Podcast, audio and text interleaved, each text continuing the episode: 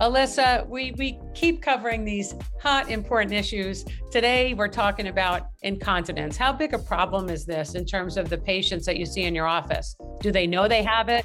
Huge problem, Rachel. And you know, something that spans the decades because we see a lot of young women who have just maybe had childbirth, big babies, instrumented deliveries, or maybe just because, and they are suffering from incontinence. We also have the older population, particularly menopausal women who are, you know, really suffering with uh, overactive bladder and symptoms of incontinence. So this is a big problem and it can really interfere with day to day quality of life. You know, that's what's so interesting about so many of these conditions. It's not just do you have it or do you not have it? It's what does it interfere with? What does it prevent you from doing? You know, we hear stories of I can't pick up my grandchildren, you know, I can't play outside with my kids, or I'm afraid to leave the house. So the implications of incontinence can be huge. Absolutely. Some women uh, avoid sexual intimacy because they're concerned about leaking of urine. Some women are avoiding exercise, particularly going to a gym or uh, some sort of social environment for exercise due to the fear of leakage. So, this is a big thing. It also interferes with day to day quality of life in your professional life because you're constantly looking for a bathroom, mapping out bathrooms, and uh, trying to manage this. So we'll look forward to hearing from Gloria Kolb today, who has a unique solution to this. Welcome to the Business of the V. Hello, friends and colleagues. I'm Dr. Alyssa Dweck. And I'm Rachel Braun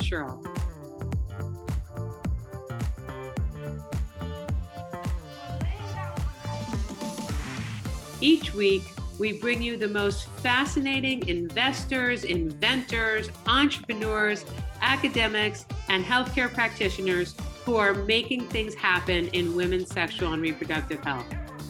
If you are a woman, know a woman, have a business, or care about your V health and wellness, fasten your seatbelts and listen in to another informative and inspiring episode.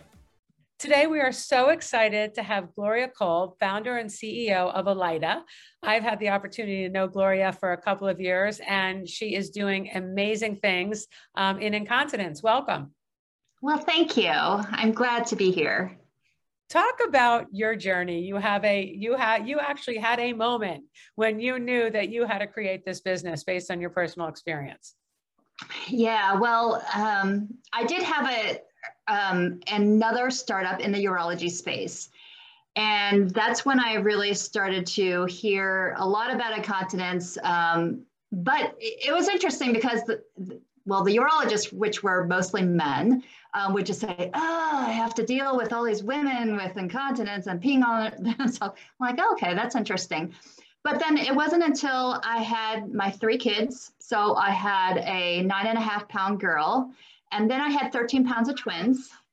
And so, you know, you know, you just start to, you know, cross your legs when you have to sneeze, and then, but it does start to get worse. And I, uh, I think it was really when my boys were like two or three years old, and I realized that I was avoiding playing soccer with them. I was avoid, you know, avoiding activities, running around with them.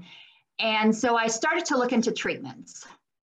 And what I saw, um, well, of course, I did Kegels, like everybody starts to do Kegels. Um, and what I saw, though, was everything was vaginal. But everything that was vaginal required you to lock yourself in a bedroom, uh, be flat on your back for 20 minutes, and I just didn't have the time. So um, I have a biomedical engineering background. So, you know, my husband and I, we just started to do research, um, saw some great research um, coming out of Brazil, actually, that showed that surface um, electrical stimulation uh, toned the pelvic floor muscles just as well as vaginal electrical stimulation. But it was cumbersome. It required a, a clinician to place these electrodes in the right precise spot. And we figured, man, if we could just make it super simple for women to do by themselves at home. Um, you know, the com- people, women would just pick it up and actually comply with it. So talk about the product that you created and, and where you are now, because it's been a journey. Um, it's also interesting. We've had a couple of folks on who are in um, partnerships with spouses or siblings. Um, but what runs through all of them is this theme that you experience a problem, didn't see solutions that were good enough, so had the wherewithal to create your own. So talk about the product and how and where it's used and and what kind of experiences women are having. Yeah, sure. So our product is called Elitone, and it is a um, it's it's a, essentially electrical stimulation, um, but I know that word is scary for some people, so we typically just say stimulation. But um, you know, it's essentially sending current through the pelvic floor muscles uh, to contract the pelvic floor muscles, um, and basically does the Kegel exercises for them. We tell them it does it longer and stronger than they could on their own, but it's essentially it's composed of um, a gel pad, and it's super super thin. Um, it is thinner than a dime, um, super flexible. It does have four conductive areas which are sticky. So it needs to sk- stick to your skin, but you just place it where you would a pad. Um, it, it touches the skin and then it connects to a tiny controller. So it's about the size of a matchbox, um, very discreet, and it's um, you just clip it to your underwear, and then you can get dressed, put on your clothes, walk around the house, whatever you need to do for a 20 minute treatment, um, and then it just turns off by itself. So essentially, it's um, it doesn't take your time. Um, so we say it's non-intrusive, both you know, being non-vaginal as well as non-intrusive on your lifestyle. So it's so great to hear about this. Uh, I think that. Uh, you know, I sometimes picture what I'm telling my patients going through one ear and out the other. And if there's one thing that brings that image to mind, it's instructing someone on Kegel exercises. They are incredibly tedious. Uh, they may work. They definitely take an awful lot of, uh, you know, motivation, and they have to be done constantly. So I think this is such an um, amazing option that doesn't require that type of uh, dedication, if you will. But uh, the first thing that comes to my mind, and I'm hoping you're going to answer the way I think you will, is ouch, doesn't this hurt? So no, it doesn't. It's um, well, the the gel itself is very um, gentle, and it is you know it can go over hair.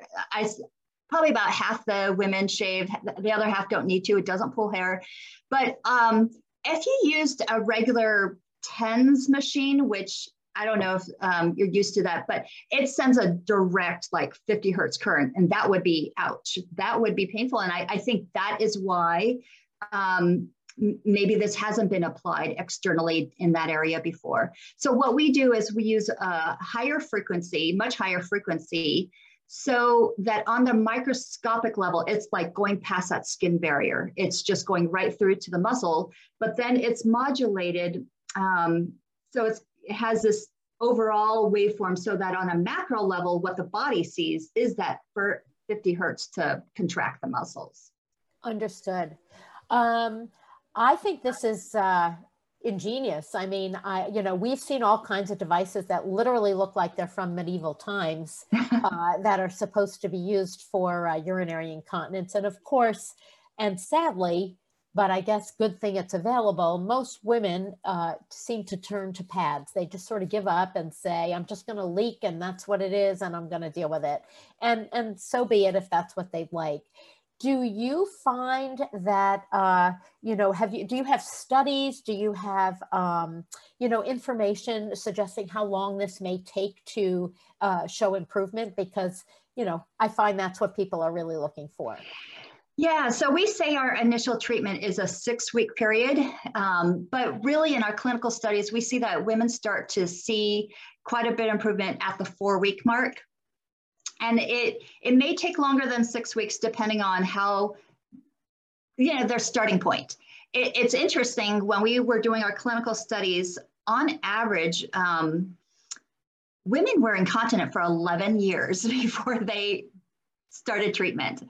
Um, really long time. And so for those that you know take a little longer um, to get started, uh, it may take longer to get back to the beginning. Um, but uh, you know, I'll, I'll say a little bit about our clinical studies. So, in one of our clinical studies, 95% of women improved. Um, and then the average improvement was 71% in the short six week period. Um, and 75% was statistically significant.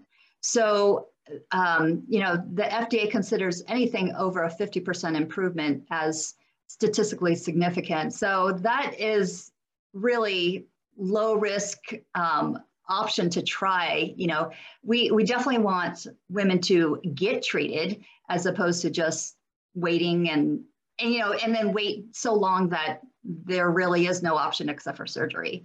No, that's uh, it's, it's a huge burden uh, to my population. I mean, you know, you have the typical risk factors, and and I I'm sorry, I don't mean to smile or laugh when you talked about your 13 pound uh, twins or your nine pound delivery, but uh, you know, this is this is one of the huge risk factors is an instrumented delivery or really big babies, and um, I, I, found it uh, almost humorous that uh, the studies or the information comes out of Brazil since their C-section rate rate is about 95%. So oh. I think uh, it's interesting that it's probably pregnancy in addition to having a vaginal delivery that increase the risk for urinary incontinence, specifically stress incontinence.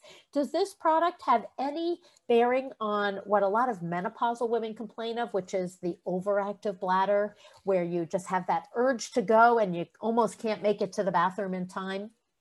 Yeah, so we, um, our FDA indication is for stress incontinence, but we do send out both signals. So we send it, it's uh, four seconds of the stress, two seconds of the urge, and then six seconds of rest.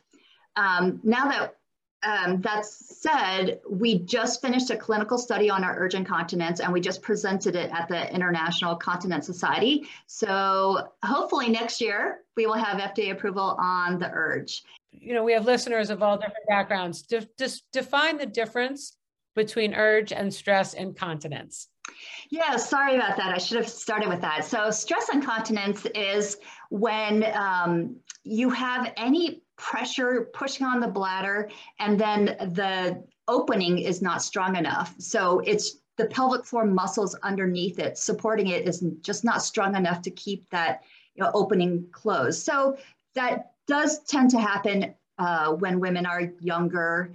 Um, and it's, you know, you feel it when you have a sneeze or you have to, you're exercising, you jump, um, you're running, uh, and that's when stress incontinence happens. Urge incontinence is you just have a sudden urgency to have to rush to the bathroom. Um, it's just, it comes on all of a sudden and, um, but in all honesty, I, I believe most people have a little bit of mixed because it, it's just overactive bladder if you can make it to the bathroom. If you leak on your way to the bathroom, then um, it's probably mixed.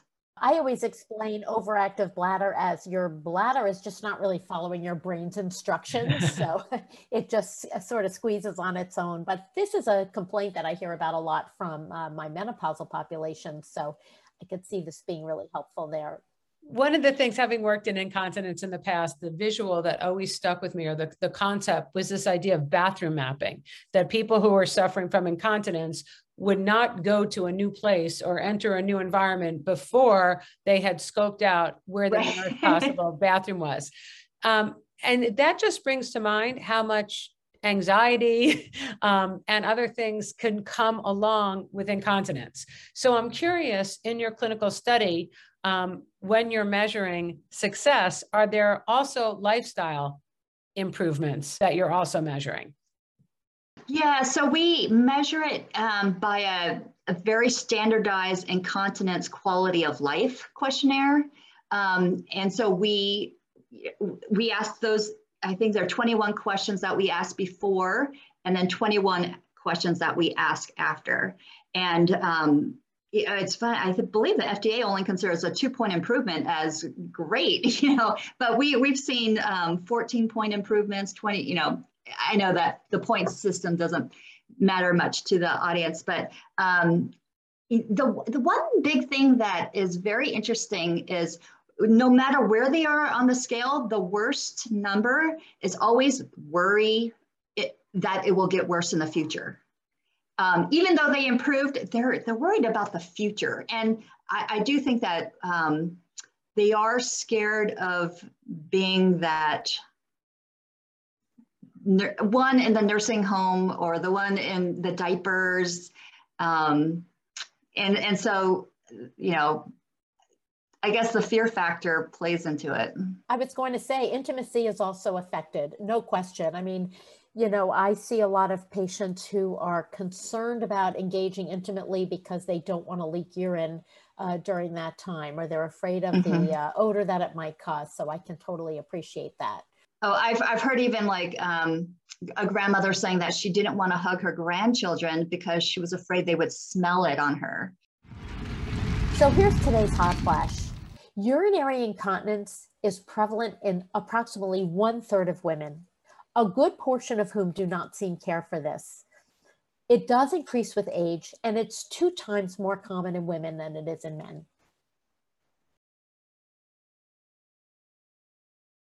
Alyssa, when patients are coming into your office um, talking about incontinence? Do they have the language for it? Do they have a name? Are they using other descriptors? How are they communicating? And how long does it generally take to diagnose? I mean, it seems like a bit of a silly question because you would know when you're leaking. Yeah, so I think this is one area, at least in my neck of the woods, that is still not quite spoken about as freely as it should be, considering how common it is.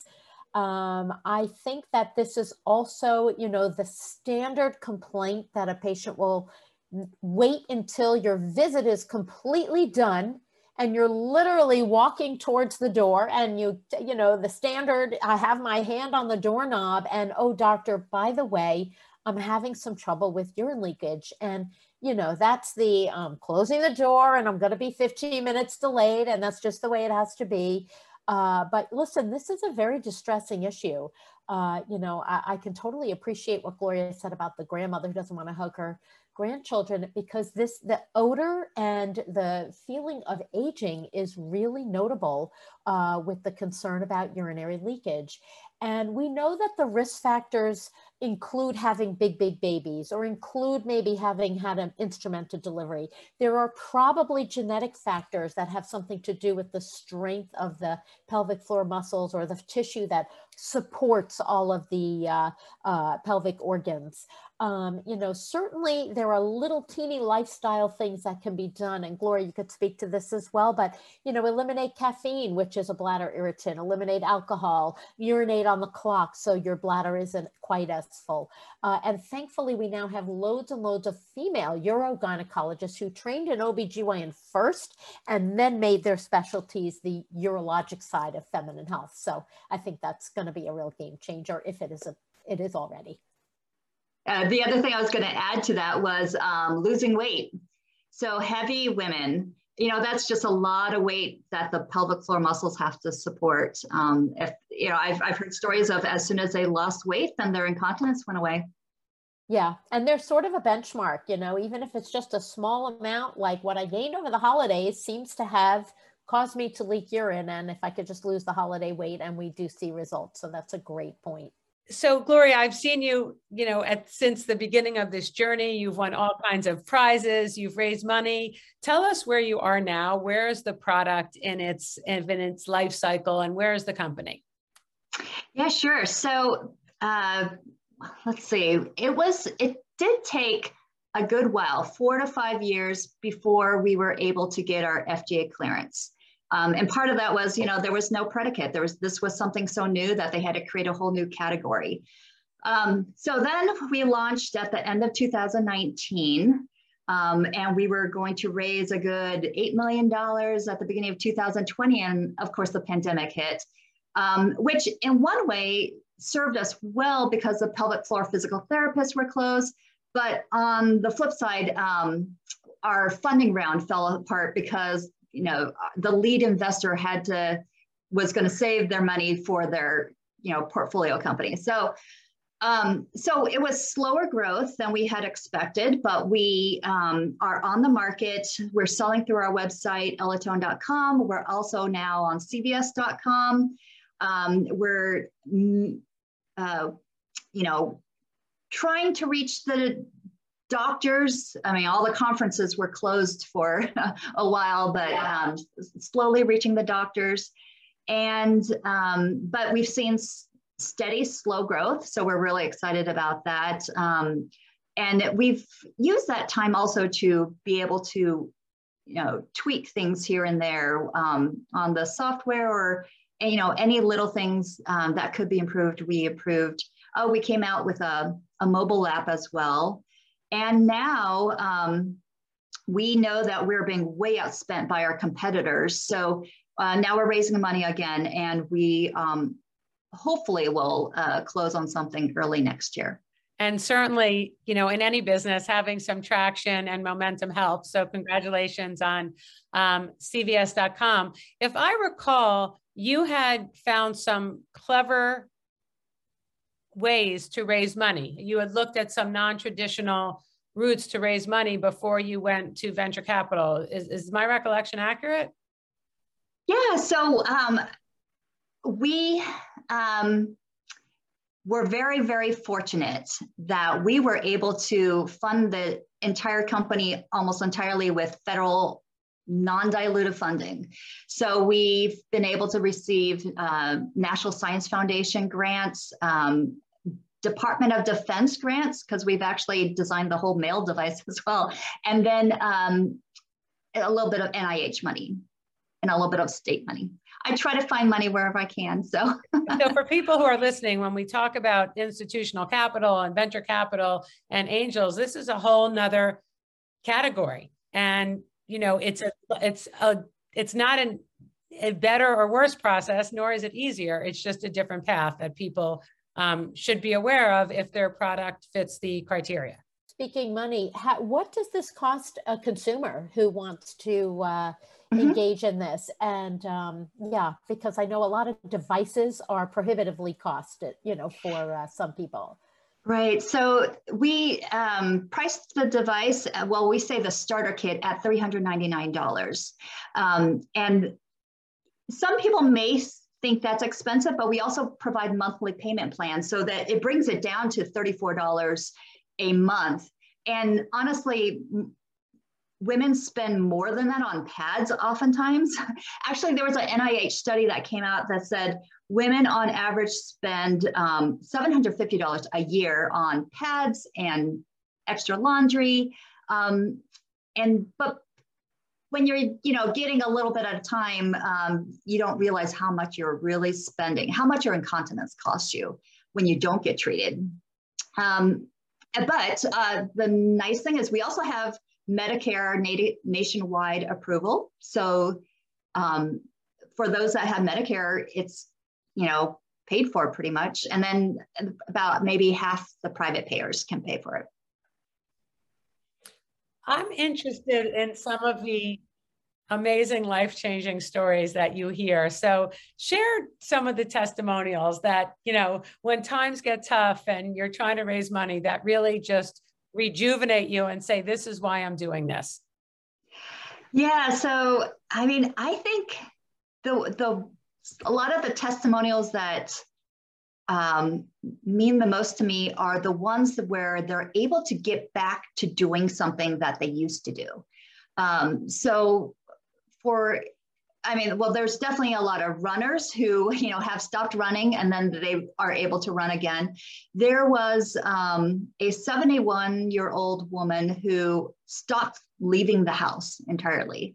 Um, she was just so afraid. And then she just, you know, had a bad accident at a hair salon and her daughter found us and now she's completely pad free.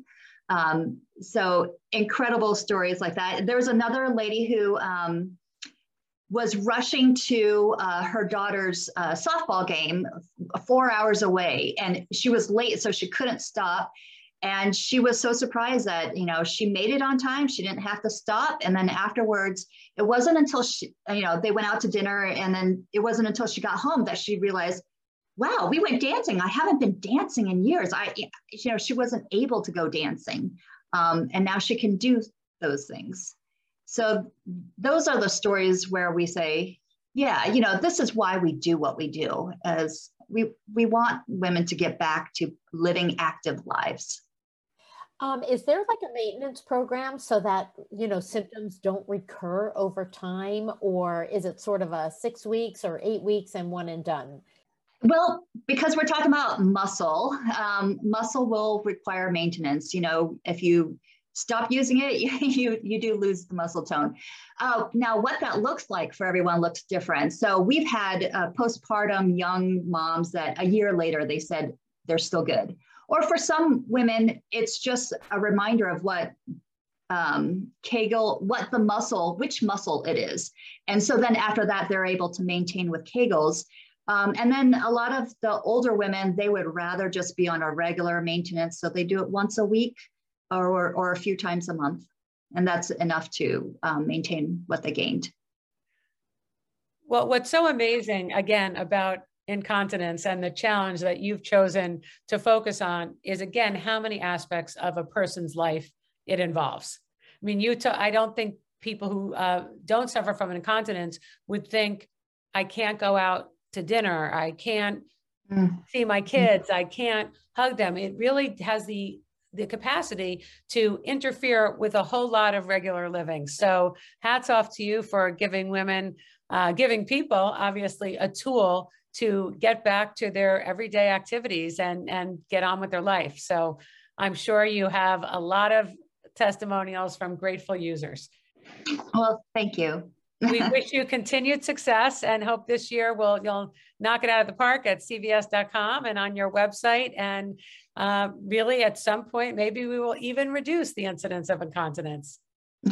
Well thank you so much. Thank you for having me on your show. And i just want to encourage women to get treaters sooner rather than later. Don't wait too long. 100% thank you for saying that. I, I couldn't agree more. Don't forget Subscribe to our podcast at businessofthev.com for the latest trends and trendsetters in women's health and business.